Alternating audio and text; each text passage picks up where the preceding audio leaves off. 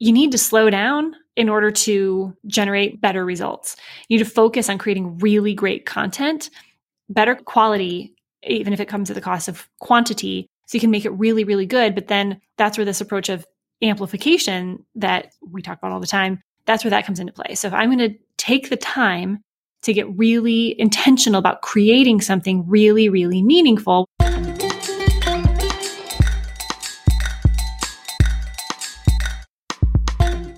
Podcast Junkies, episode 292. Welcome back. I'm your host, Harry Duran. If you are new to this podcast, it's the one where we speak to interesting voices in the world of podcasting, get them to kick back their heels and talk about their shows or whatever else is on their mind. In case you missed last week's episode, we had a great conversation with friend of the show, Matthew Passy, professional podcast consultant. He's helping brands, small businesses, and individuals use podcasts and advertising to connect with smart and engaged audiences we met at Joe Pardo's fantastic intimate event, MapCon, years ago, and we've remained friends since. Always fun when I get to connect with Matthew in person. This week, I have the pleasure of speaking with Lindsay Tjepkema. Hopefully, I pronounced that right because every time I look at it, I'm always confident I'm going to pronounce it correctly, and then I think I pronounce it different every time. She's the CEO and co-founder of Casted. It's the first amplified marketing platform and the only audio and video podcast solution designed specifically for enterprise marketers. Today, we talk about adapting business practices in the midst of the pandemic, how to create compelling content, what it means to provide value and enhance the podcasting industry for B2B marketers. And Lindsay shouts out mentors who have helped shape her career arc and what Casted looks for in prospective clients, which is interesting because they have a really specific niche that they're targeting. I'm really excited to share this episode with you. Lindsay is an accomplished and experienced entrepreneur, and I really picked up some tips myself, and it's inspiring to see what she's done in the arc of her career as well. Remember, if you enjoyed this episode or past episodes, I'd love it if you leave a rating or a review at ratethispodcast.com forward slash podcast junkies, and we'll be sure to read those out on future episodes. Make sure you check out one of the newest podcast apps that support direct podcaster support. I've been geeking out on Podcasting 2.0 and the podcast run by Dave Jones and Adam Curry. Really, really geek out into the specifics of what's happening with the value for value model, which I'm harping on all the time in this show. Just can't get enough of it. Check out newpodcastapps.com. Check out one of the new apps. Test them out. You'll see uh, how easy it is to support directly the podcasters that you love that are already on value for value. So I know a lot of it gets a little techy and geeky, but newpodcastapps.com. One of my favorites is Fountain. Looking forward to having Oscar Merry, the founder of Fountain, on the show pretty soon as well. Newpodcastapps.com. Okay, I'm going to get off my uh, crypto soapbox.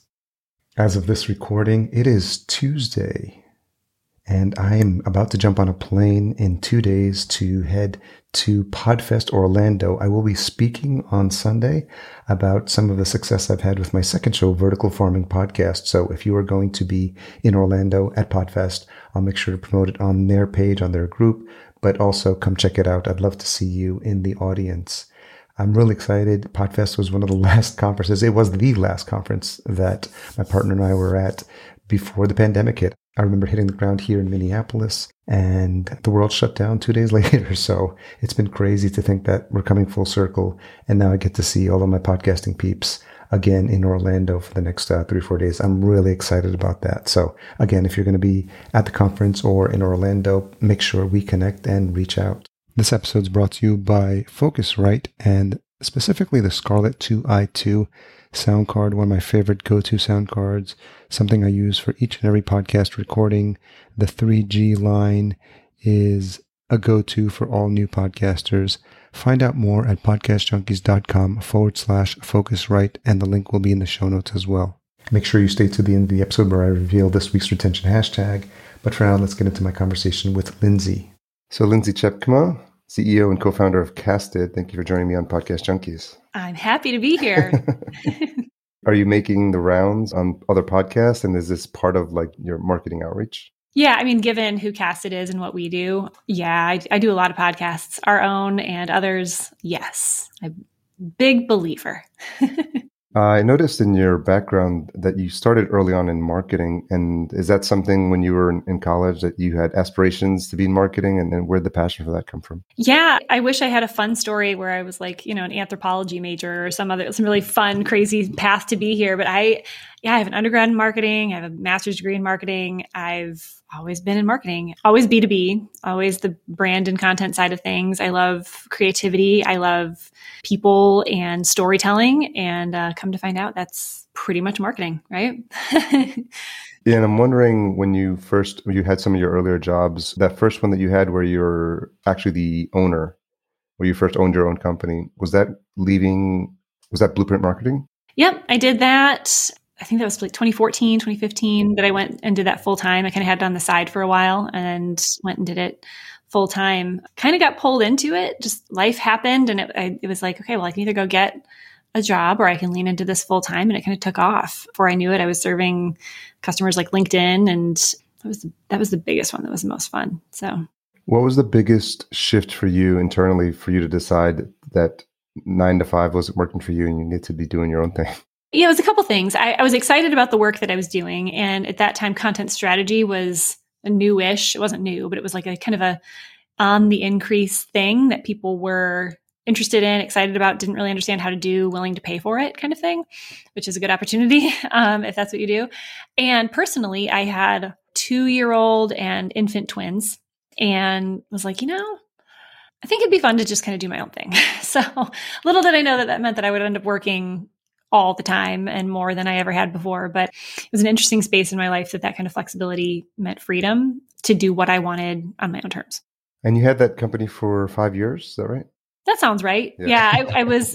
There were it ebbed and flowed as far as being my full focus and and not you know kind of doing it on the side. But yeah, I think it was it existed for about that long. Yeah. How big did you grow it? Oh man, it was always just me. Okay. Um, I didn't have any employees. That's that's actually where I hit a ceiling and I, as anyone who's ever gone out on their own, completely on their own, like not starting a startup, but doing your own, being an N of one at a company, is you, you have to face this choice, especially as things are being successful. It's like, I, I literally only have a certain number of hours of the day, especially when, when what you're, the service you're providing is your time, your brain. Sure. And um, so I, I hit that wall and one of the um, clients I was working with was like, "You should come, you should come on board. You should come work here." And they hit me in a moment of weakness when I couldn't scale up anymore. And I think it was also during tax season, and I was like, "I don't want to do this anymore." so, so that eventually pulled me out of it. Was that the move to Emarsys? That was the move to an agency called Relevance. Oh, Relevance. Okay. Yep, yep. And I handled. I was working with them, kind of on the side as a client, and then I, I came on on board fully. When did uh, podcasting start to come across your radar? Yeah, that was, I was a podcast fan okay. since probably 2014.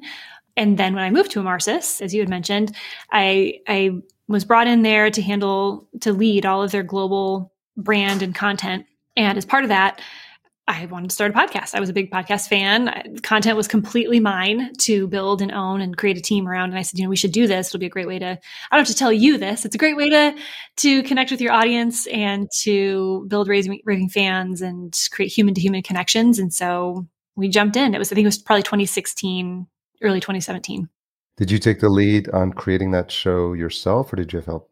Of course, uh, definitely it helped. It wasn't completely on my own. I, I carried the torch though. Um, I got to be the host, which was pretty fun. And as much as I knew about content strategy, I knew nothing about starting a podcast. It's different, you know, it's it's a different game with different player pieces and different rules, different metrics. And so I had a team that I said, "Hey, okay, you guys don't worry about it. You focus over there." And then a couple of them I was like, "You know, come help me."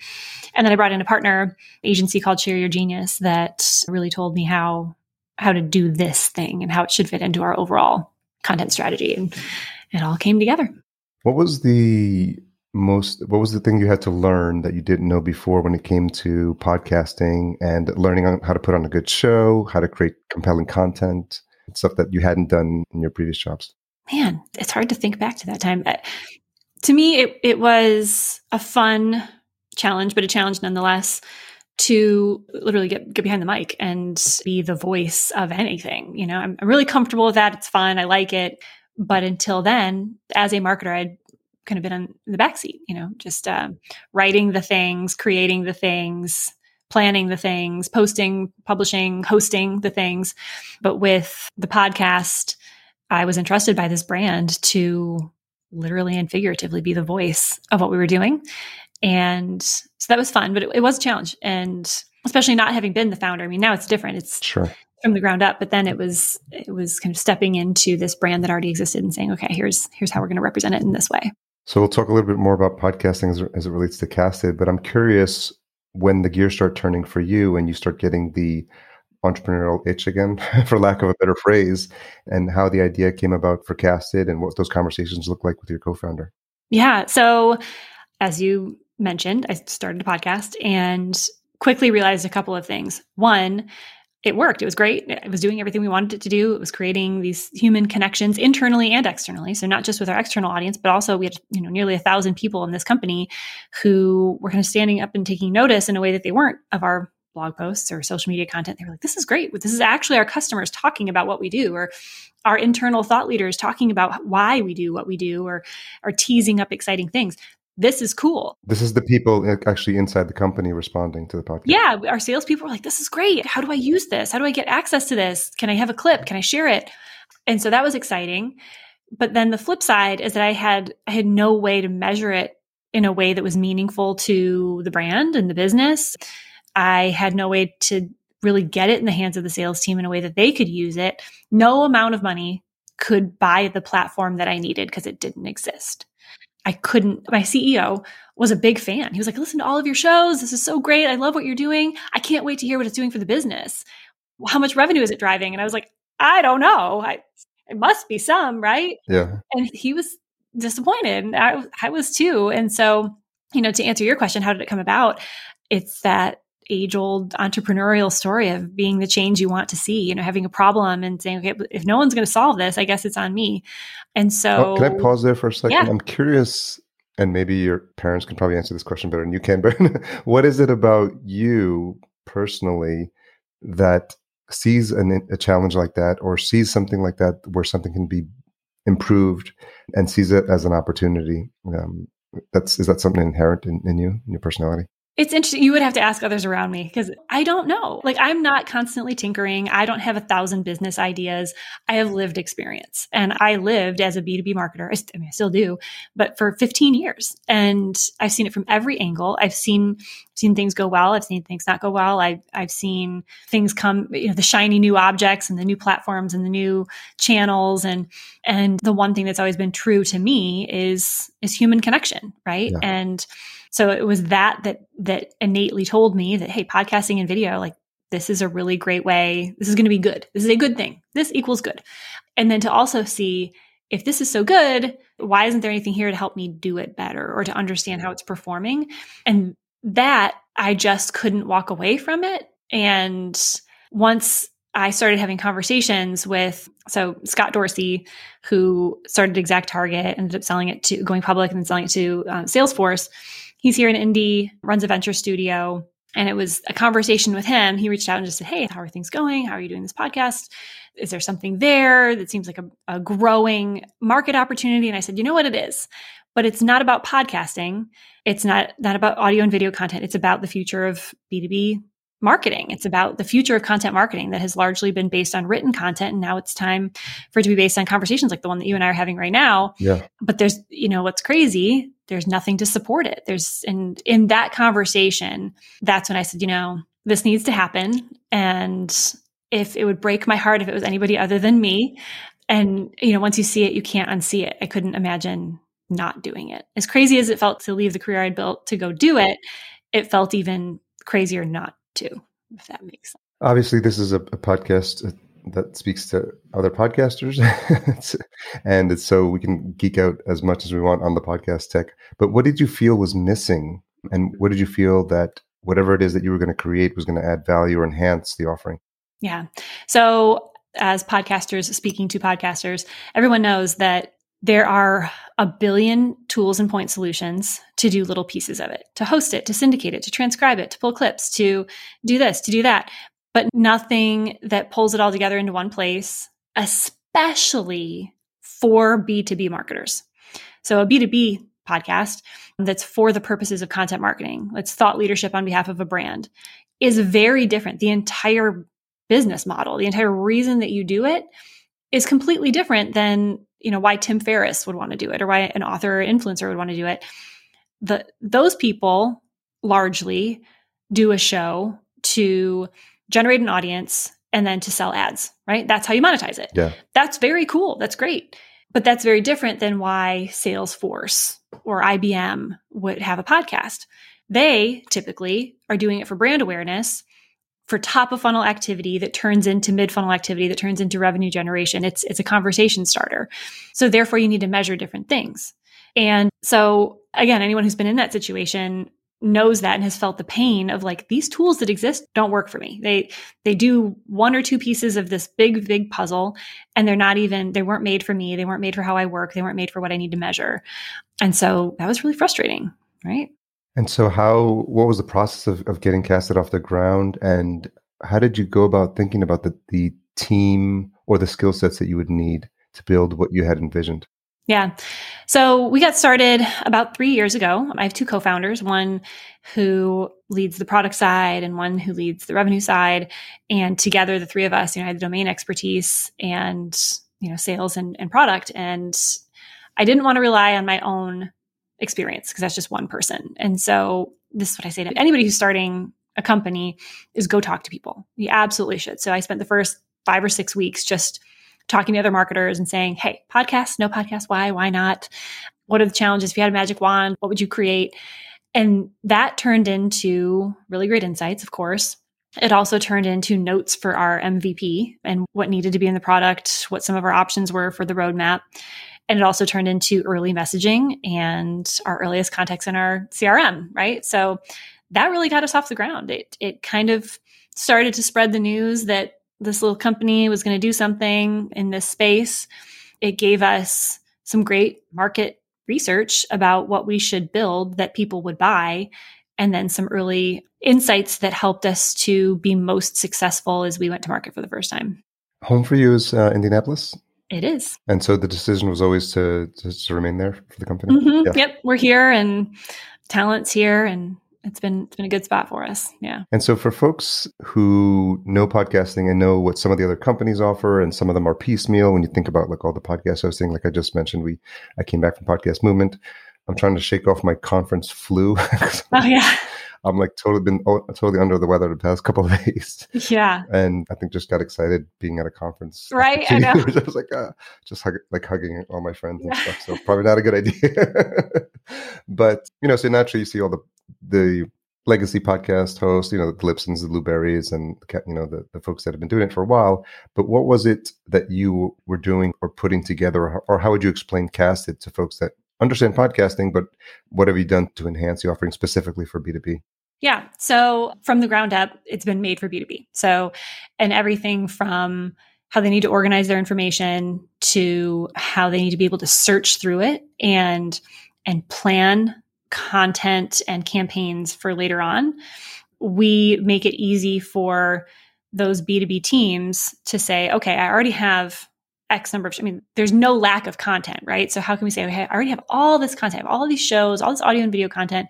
How can I sort back through it? How can I search through it? And how can I recall what I already have to use again? That's, of course, anybody can do that. Anybody should do that. But I think that's specifically helpful. It's especially helpful for B2B teams that are trying to expand the reach of the content they already have. Again, because it's that ongoing top of funnel brand awareness. We also have been really in tune with the way that those teams work to say, typically it's not just a creator, it's an entire team, sometimes a global team saying, this person or team is going to create the content. This other person or team is going to create this other show.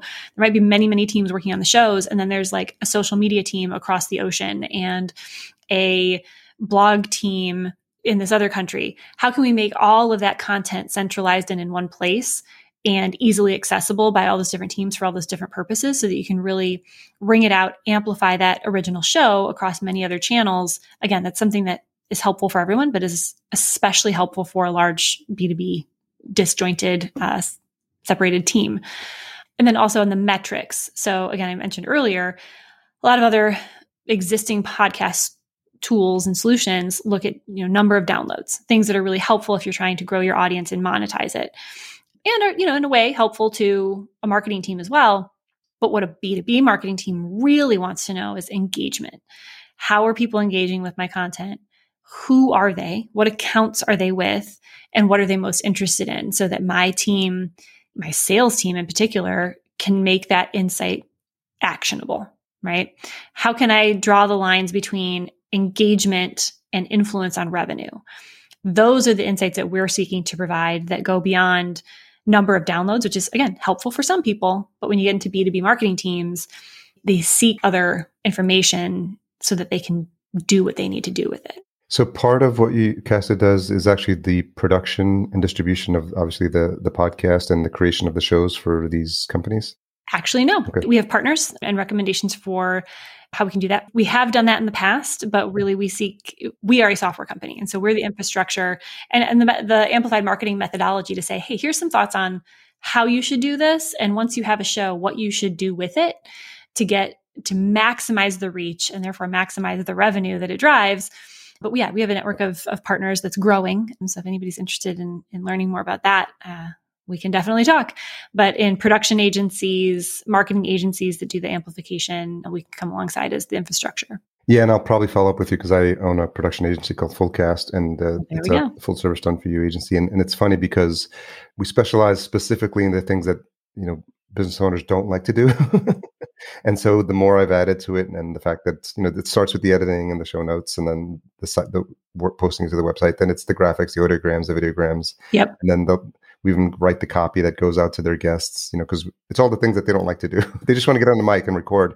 But what I'm noticing now is just more questions about, you know, some of the questions you got early on. What's what's the reach? What's the growth? Who's listening? Like how are they listening? What platforms are listening on? And I know, you know, I've tested out different hosting platforms. Some do a better job than others.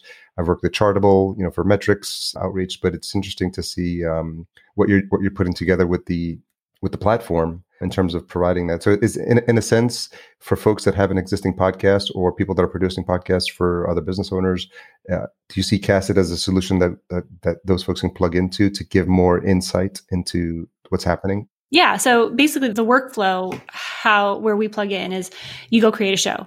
Someone would work with someone like you, or they would do it in house, whether it's on their iPhone or they have a big fancy studio, whatever it might be. They they end up with a the end of the day, they end up with an audio or video file that is done. Yeah. That's where Casted comes into play. So you upload it into Casted, we host it, we syndicate it, we get it out to Apple, Spotify, Google, YouTube, wherever you want it to go, or maybe you want it to be private and you want it to just stay on that site. We're the host, we publish it.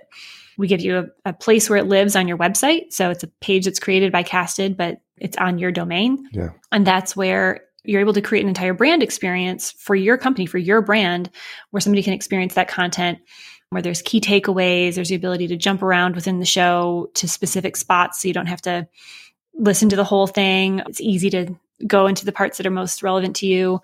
You can get into related resources, you can see the transcript. And so that that's all part of the publishing process. It's really easy. And then from there, we say, now what else are you going to do with it? we give you a transcript of every single show that's done by a human so it's really accurate because again everybody who's podcasters has has lived through some of the auto generated transcripts and how sure. how comical those can be so it's really important that they're accurate because then we also provide audiograms and videograms and those draw from the transcript and they have to be accurate right because if you're going to put something out on social media yeah. it's got to be right with the closed captioning and or the transcript and you have a team that those are manually created as well yep yep, yep those are created by a human automatically within the platform. So you upload it and it's done. But yeah, then we give you lots of opportunities to wring it out, to get back into that content and use it in multiple ways.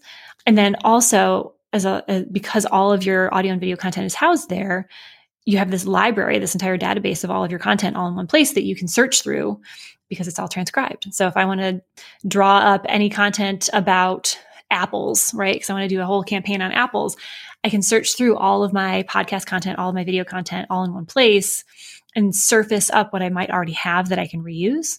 And then, of course, we were talking about metrics. I can see how it's performing. It flows into my CRM so that I can see it in that context as well to say, how is this actually really driving business?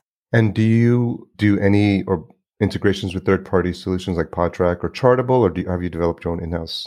Yeah, yep, and they're growing all the time. So we integrate with with different CRMs, different CMS, with different marketing automation platforms, places that B2B marketers, again, with the B2B marketer in mind from day one, where are they working now? where are their teams working? What are they already using that we need to flow into, pull from, push to to make their lives easier and help them get maximum value out of the, the creative work they're doing? What have you found that works? Because I think it's this is one of the struggles with podcasters is, you know, they think that this by virtue of creating something, even something that's truly compelling, you get some of these, you know, best in class audio production houses to create these sonic masterpieces and they're really beautiful. And then but no one's listening. yeah. So what have you found? Because there's no shortage of platforms. You know, I've just came back, like I mentioned, from Podcast Movement. There's sessions on like Instagram for podcasters, TikTok for podcasters, Twitter for podcasters, LinkedIn for podcast. Like as a you know, and naturally with bigger companies, you have a bigger team, social media team. But how do you think about guiding the creators, the business owners on guidance for where to distribute, best places to distribute in order to, get the best reach, in order, and then also to measure, you know, are, are you using unique tracking URLs on these specific platforms so you can see which ones are getting the most engagement? Yeah. So there's, there's a lot, there's a lot there. I think when I think about what's happening now with, you mentioned these big creative masterpieces, that's where the world's heading, right? And, and I always call it accurately, but also tongue in cheek. It's the Netflixization of, sure. of the world. And especially as B2B marketers, like we're faced with a choice because regardless of whether you're at a small company or large enterprise or you're a TikTok star, I mean, the everyone, no one is exempt from being under pressure to create better, more creative, more relevant content. And that doesn't mean expensive production, TikTok. It means better. And then so and that requires more time, more energy, more thought, more creative energy. And so if you're going to do that, which I think you should, you need you need to prioritize creativity and how it's going to lead to connection with your audience. And then like you said, but what about if no one's listening? You need to slow down in order to generate better results.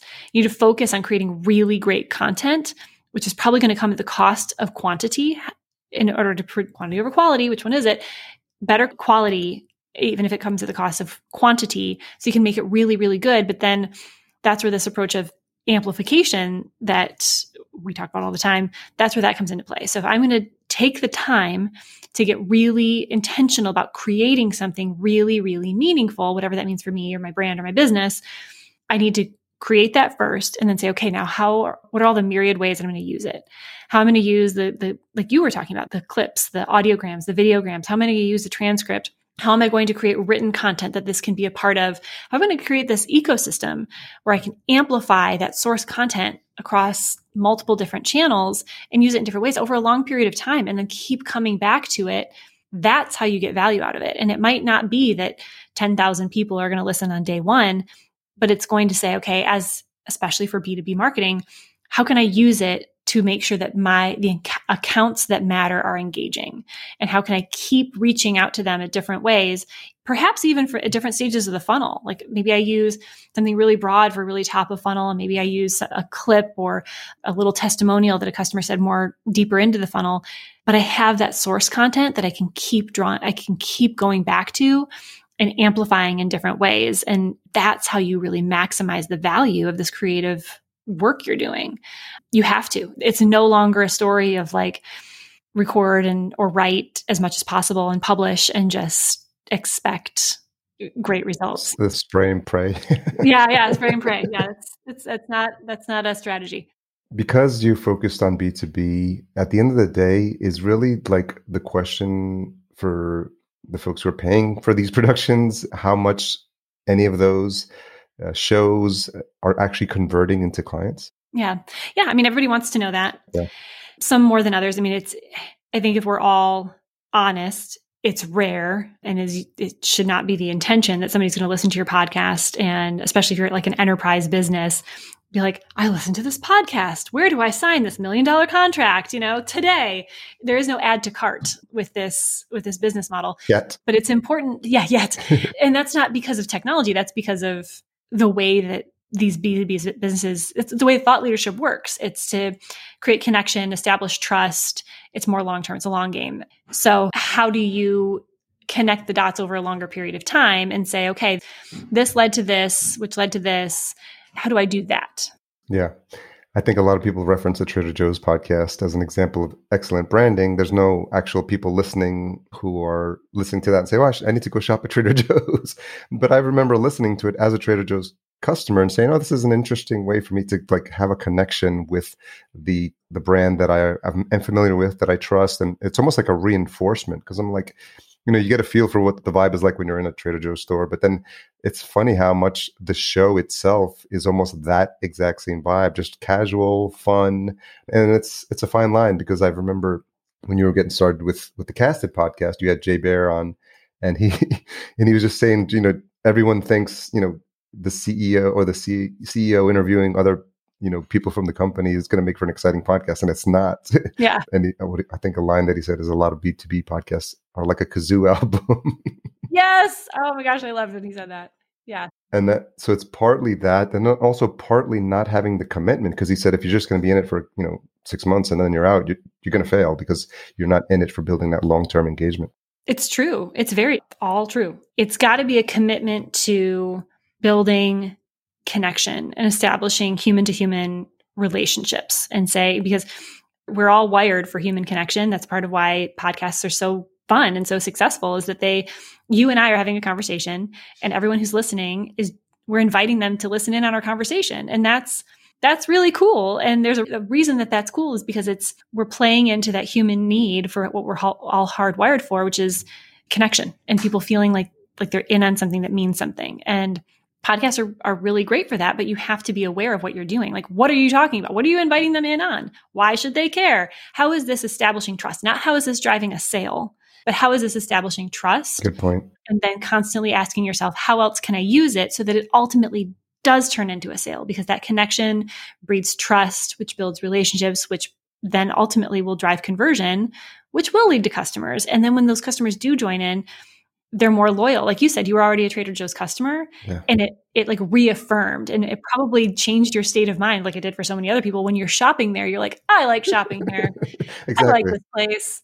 And you know, maybe you're even listening to the podcast while you're shopping on the aisles and super that's it, right? Yeah. And that's hard to measure. It is. It is. It's hard to measure depending on what you're trying to measure. Okay. Right? So if you're trying to say, did this podcast how many sales did this podcast generate? And perhaps, I mean, sure, there are ways that you can ultimately get to that. But perhaps the better question is how is this driving engagement? How is this bringing more of the right people in? And how do I know? How is this helping my sales team have an easier time reaching out or establishing connection? So, how is this priming the pump for better outcomes? And how do I know? And that's that's what we're trying to get to with with Casted. How important is it when you work with shows that are where they've already been produced? Do you provide additional guidance on anything they can do to enhance the production? One of the things I like to remind um, clients is that at the end have a clear call to action you know and sometimes it's a lead magnet something that could just take the conversation offline so they can continue to engage with the company sometimes it's leave a rating and review and, and i know ratings and reviews don't do anything for the actual ratings uh, visibility. But what I like about them is the fact that you actually get feedback and you can hear or someone write in something about the show and now you know like oh this person actually listened and this person actually took the time to write a review and this person likes the content and that's why like we use a service called ratethispodcast.com which is a very simple one to do but how do you think about ways to take the conversation offline away from the podcast it's a really good question what I've seen in our own podcast, because I'm sure you can imagine we have a few, some internal ones and some external ones, and and then amongst our customers too, is yes, thinking about how can I make this show more engaging and more interactive? How can I make it more rich and relevant? I always say when you start with who is it for and why am I doing it, you're going to be off to a, a greater start. But then it's also thinking more holistically beyond the show of how else can I use it? How else will what was said in this show be relevant and engaging which again i'm like a broken record but it comes back to this amplification of it's not just about the show. It's about what was said. It's about everything in it. It's about the content that's there. And then that's where you get to get really creative as a marketer around what else am i going to do with it? How am i going to use it in lots of different ways to to build those connections So naturally, you have the casted podcast, and it was, I imagine, something that you knew was going to happen from day one. you have to eat your eat your own dog food. I don't know if there's a better phrase than that nowadays, but we like to say, "Drink your own champagne." Drink your own champagne. I like that one. How have you grown as a, a podcast host over the years? I enjoy it more, which I think makes a big difference. I see it a lot more now is truly having a conversation. And I get really excited about the conversation. Like, this is fun. Like, what yeah. you and I are doing right now is fun. yeah. And as opposed to like recording a podcast. And the more I get to do, whether I'm on someone else's show like yours or somebody comes on mine, I see it as an opportunity to have a conversation that that person hasn't had before. And how can we get into things that are a little bit different and more exciting for who I'm talking to and also obviously everybody who's listening or watching so yeah, I just find I find the joy in it. I think a little bit more than I used to because it felt more like I've got to do this thing. And and when when the nerves are there, you know, the early days, it's like, ah, what am I going to sound like? You get and, the questions in hand, and you're like, I got to get through these questions. okay, next question. But I think the more fun you have, the more effortless it is, the more you know naturally engaging it is. I think for me, what I found is an appreciation for old school interviewers and I was born in 1970, so I grew up with like uh, talk shows and like 2020 and Barbara Walters and 60 Minutes and and just you don't have an appreciation for what they're doing in the moment to just hold a conversation and to be able to engage, maybe get through difficult topics. Yeah. You know, be comfortable with silence, and it's just all these. You know, be naturally curious, and it's these skills that I think over the years I started my show in 2014 and I did have those questions in the beginning. Yeah. And then you, I think six or seven episodes in, I had an episode had a, a, host, uh, John Lee Dumas from Entrepreneur on Fire, who notoriously only gives you 30 minutes for his show. So I was like, I'm not going to be able to get through these questions. So I was just like, tossed them and just like, let's just talk. Yeah. and it was really just a relief to just know that you could just engage human to human. And what I realized is those episodes where you're just naturally engaging with someone on a personal level are the ones that get the most engagement from listeners too. Yep. Because it's true. And there's the three people in, the, in, a podcast conversation, the host, the guest, and the listener. Yes. And, and, never forgetting, like, there's someone listening to us speaking right now. And hello, listener. And thank you for you know, tuning in, time delayed, you know, in the future. But you look it, nice today. it's because it's the intimacy, right? The, yeah. The, the earbuds, right? There, it's one person listening at a time to each episode. And sometimes people, podcasters, are like, "Hey, everyone," you know, but it's really just the one person, and you're communicating to them, and then them feeling that they're being included in the conversation, I think is really important. It's true. And the more personal you can get, which personal means a lot of different things. Like you don't get personal, but if there's any personal element, like earlier you said, like eh, you would listen to one of our podcasts and you're talking about Jay Baer. Like that was fun for me to recall. I'm like, oh my gosh, I, I, haven't thought about that episode in a while. To the extent that I ever, I know someone personally, I like to talk about how or why we met. You know, at the show that I do, Casting a Vision, is it's a leadership podcast, just like a billion other ones out there. But the one thing that's unique about it that no one else can do it's up to you if you want to listen, but it's the one thing that's unique about it is it's it's people that I have a personal connection with. Hmm, it might not be interesting to people, but it's you know it's interesting to some, and it's like, hey, remember, you know, you and I met when I was doing this and this, and I remember you told me this and this, and that stuck with me. Yeah. And so that's unique at the very least, and hopefully at best, it's engaging and keeps somebody coming back again because it's like, you know, who's she going to talk to this time, and and what's that connection? Sure. And so, to the extent that you can make it personal and make it personable, that's fun to listen to. Yeah, there's something about a conversation when you can tell that both people have a relationship or interest in speaking with each other, as opposed to those that you've listened to, where it's just you can tell they just met for the first time and it's really yeah. like awkward. I'm talking about my book. Here is the thing I've said on every show. Yeah. And just I like kind of putting people out of their comfort zone. And actually, when you have a podcast about podcasting, and you get pitched like a ton of stuff, and just like, you know, I have an author, I have this really cool marketer, and he's got this really great book, and I'm like, does he have a podcast? I mean, have, have, you even like read like my show's about? Like, and he's like, no. And it's just the spamming. And there's this whole argument right now about the email that's included in the RSS feed and how people can just obviously like take advantage of that and spam it. So I think trying to figure out uh, workarounds around that. You mentioned that leadership show, and that made me think of a question.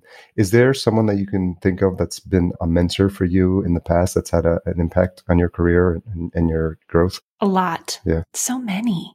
Any specific area? I'm like, there's so many. Well, the fact that we're talked about how your bread and butter is B2B marketing and uh, you know how that's been important for you and, and it's the basis for how you've grown this this company. Yeah.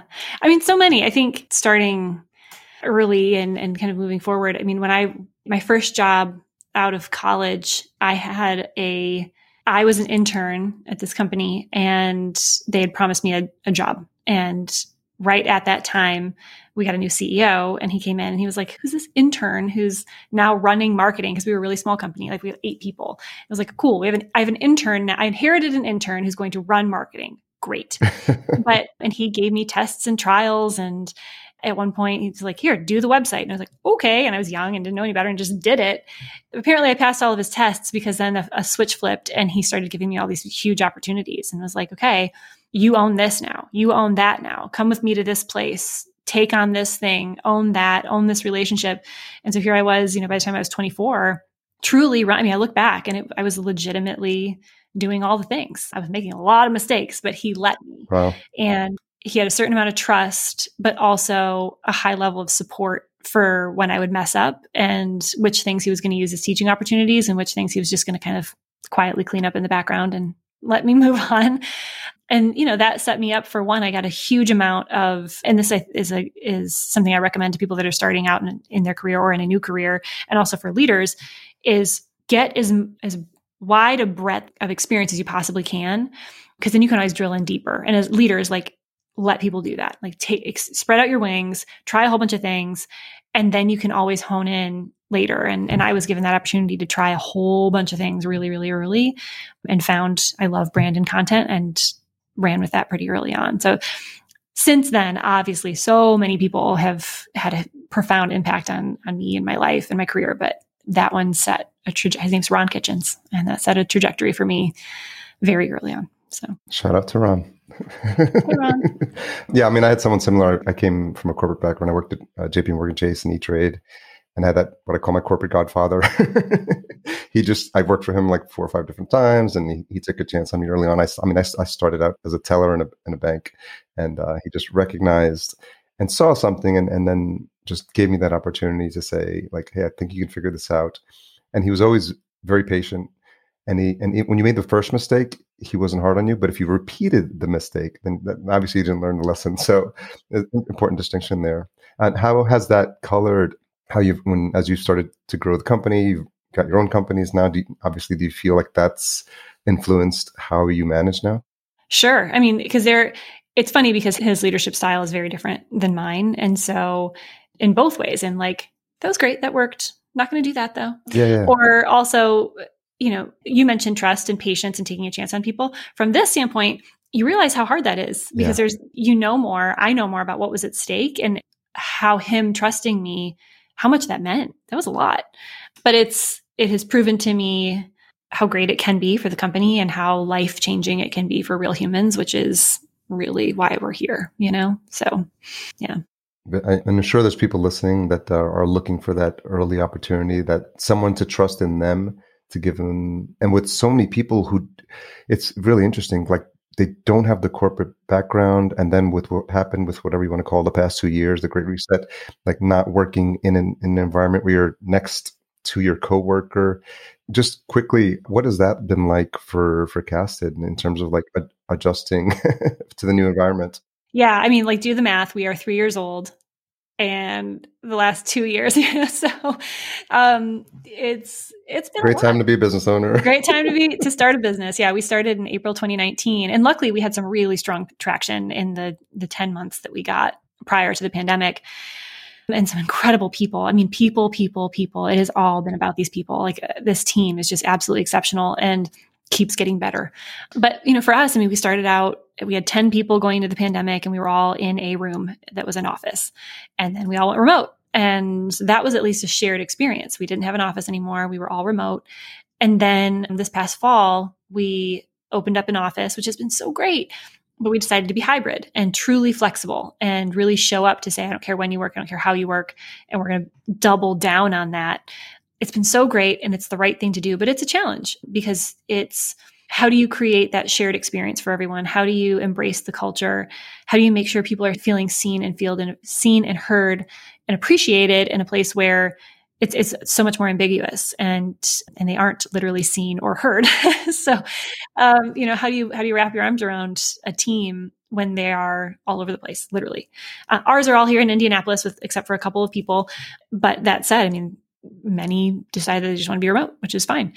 And so that's been a challenge. It's been a good challenge. It's been a healthy challenge to say, how do we get really clear about what our goals and expectations are, about what good looks like, about what flexibility means, about how we work together, how we collaborate, what autonomy means, all of these things in this new thing that is new to all of us, including the company that's new. I mean, you know, that's, that's, never been here before. So it's been a really good challenge, and I, I like what it's doing for us. I like what it, what's happening in the world around it. But it, it's a challenge. It's a challenge for anybody in this spot. You know, we're not alone. Yeah. I'm new to the Midwest. I'm currently in Minneapolis, and uh, but grew up in New York, and prior to here lived in LA. So I'm but my boats go, so I'm getting my feet wet or frozen here. yeah, the polar bear plunge. Not yet, but uh, what's uh, what's something about uh, Indianapolis that uh, most people who haven't been there like don't know or, or wouldn't appreciate? Yeah, I might even zoom out and say that the Midwest in general, welcome. The Midwest yeah, welcomes you. you. I grew up in Michigan uh, by way of Chicago for a few years before we moved here um, to Indianapolis. And so the mitten shaped motherland is my home. And I've never heard that before. that's that's what I like to call it. Yeah. But you know, I, what do people need to know? Indianapolis, in particular, is a really great place to live and work. I have a family, and it's been great great place for our family. And truly, there is a strong and growing marketing technology SaaS startup scene here. We have had no problem hiring really great people here with great experience and who are excited about what we're doing. There's a strong business community here that's in and around Martech. And um, it's a pretty cool place that if it's not on your radar, it should be. It's not just the, the Indianapolis 500. It's not. not. Or the um, all of the NCAA tournaments yeah, that they have right. here. Yeah, there's there's a lot of there's a lot of cool things here. That have you ever been to the Indianapolis 500? I have not. Okay, I, I have not. I, I, haven't either. I, I, from what I've heard, I'm not into that at all. But I understand it's an experience. Like, oh my gosh, it's like a, it's it, uh, May. May is yeah. the Indy 500 in Indianapolis. It's not one day, uh, but I've been to the track, and it's it's a pretty cool place to be. Uh, a couple questions as we wrap up. What's something you've changed your mind about recently? It is more important than I ever thought it was. Yeah. Yeah, it, that one resonates for me because I, I, have trouble getting more than six hours. So me too. Yeah, yeah, I, yeah, I think the pandemic did it for me, where it was like, oh, my life is different because I'm sleeping. Okay, yeah, I get it. Yeah, I changed my mind. Mm-hmm. And there's something weird about being awake and then your mind starts starting the day. So your mind starts the day ahead of like your your body, and then you're like, I want to get back to sleep, but like you think of all the things you have to get done that day. Yeah. I did find a new supplement I'm trying out from a company called Neurohacker called uh, Qualia Night Night and you take it at dinner and it does it's not like melatonin that induce it doesn't make you sleepy it uh, induces the creation of melatonin so that over time as you get ready for sleep it's supposed to be a deeper sleep a lot of science behind it. It's called qualia a night. I could send you the details after. So always testing out new ideas to keep the mind functioning um, yes optimally. it's important. Yeah. What's the most misunderstood thing about you? About me and i think also about kind of all founders is that you work all the time yeah. and that it ha- that hustle and grind is the only way. And i have not subscribed to that mentality i have three kiddos yeah. and we like to snuggle and watch movies and so you know boundaries are important to me I think it's setting a, a, good example for them early on because if they see you hustling, grinding, and they think that that's the only way, then as they get older and they move into what they're doing, you know, I think setting a precedent for them that it's important to take time for family, for health, for, you know, relaxing, winding down, I think is, is, is really good uh, example to set. It's true. And also they see me, I have three boys and they see me also loving what I do, right? It's not like, well, mom, mom isn't available for this thing because I have to go do that thing. It's like, no, come, come watch, like watch the thing that I'm doing that, yeah. that I really enjoy. And yeah, so it is, it's important. It's, it's one life. Yeah. It's true early on the show, you had Tom Webster, who I've interviewed on my show as well. Really great guy. I got to say a brief hello to him at Podcast Movement. And so naturally, as you think about him being on the cutting edge of what's happening with the future, as we wrap up, like what has you excited when you look at the trends of where podcasting's heading? I mean, that graph, the Edison Research graph, just continues to go up for like yep. 10 plus years. And so it's a really exciting time to be there. And, and I'm wondering, as you think about the future of Casted, the future of podcasting, what comes to mind? Yeah, yeah. I mean, it's you, you started in 2014. You think it's a trend? Yeah. You think we're? I thought it was late then. yeah, right. Yeah, I mean, it was about 10 years after the first podcast coined. The, the word podcast was coined. Yeah, I think it's safe to say it's not a trend, don't you? It's that's true. Not a trend. What's exciting to me is when we got started with Casted, we had a lot of raised eyebrows around like mm, B two B podcast. Really, is that a thing? Yeah. like, yes, it's a thing. And so I'm excited to see that question be asked less and less as it truly does become a thing. And I'm really excited to see it not coming off of being an island over here, like, oh, you have your entire marketing strategy and your content strategy. Oh, and then over here in the margins, there's a podcast. One thing that I've been advocating for and that we at Casted have been advocating for is it should be the center. Your podcast should be the middle. Your audio and video content should be the very like the nucleus of everything else you're doing. And we're starting to see that happen. And I believe it's the future of B2B marketing, full stop. And I'm really excited to see that happen. Yeah. Who's an ideal prospect or uh, client for Casted? We see a lot of really fun success with our big enterprise customers. You know, we're working with IBM and Salesforce. And so more of those, you know, the, the, the Oracles and Microsofts of the world, I would love to, to keep on bringing customers like that in that have tons and tons of content and say, Hey, like, let's help you organize it, make it more accessible and, and get more value out of it. That's a lot of fun. Okay, that's good to know and good for the listeners to hear. yeah, come on, come on in, come on over. the water's fine. Yeah. well, Lindsay, I'm glad your team reached out. I'm glad uh, you know I had heard of you on the periphery, and I think I may have even seen you at an early conference when you guys were doing some of the, the regular ones. So I'm glad I got to finally chat and hear your backstory, and it's very inspirational, and and to meet other folks in the podcasting space, and and to see all the different ways people are working within podcasting, big and small, I think is really inspiring. And I appreciate you sharing your story. Thanks so much for listening, you and everybody who's who's joining in. This is this has been a lot of fun. Where's the best place to send folks to learn more about Casted? Yeah, you can come to the Casted website, which is casted.us. And then I'm really active on LinkedIn and, and Twitter. Okay. I appreciate your time. Thank you. You too. Thanks again to Lindsay for coming on the show. Much appreciated always, always, always never want to take it for granted the hour that people spend with me sharing their story with you. And if you're getting value from it, let them know, let me know, let everyone know if you're finding a good conversation and you want to share it. As a podcast listener, one of the best ways that I get recommendations is when other people recommend specific podcast episodes or shows. So if this has been adding value for you over the years or just with this specific episode, I would love it if you shared this with a friend you think would enjoy it. Intro and outro music composed by my friend Cedar and Soil, cedarsoil.com for his full list of music. Don't forget to check out our f- sponsor Focusrite and their awesome line of gear, specifically the Scarlett 2i2 Pro. We'll be getting a sneak peek at some of the new gear coming up soon, so stay tuned and listen in this space for more details. Their full lineup is available at podcastjunkies.com forward slash Focusrite. Podcast production and marketing provided by Fullcast really focusing in on working with folks in the spirituality space, consciousness raising space. And you'll see some of the language changing for me on my profile, on LinkedIn, on Twitter, and on the Fullcast site. But if that's something that is a fit for you, one of the new taglines that I'm using is I'm a conduit for awakened souls ready to transmit their message to a global audience. So that's a work in progress, but it'll give you a feel for where I'm headed. If any of that resonates with you, you can learn more at fullcast.co. Tune in next week for my conversation with Chris Martinez. And if you've made it this far, you're no doubt looking for this week's retention hashtag. Let's go with Casted Lindsay, C A S T E D L I N D S A Y, and tag podcast underscore junkies, and casted at Go Casted. Thanks for all you do to support the show. Talk to you next week.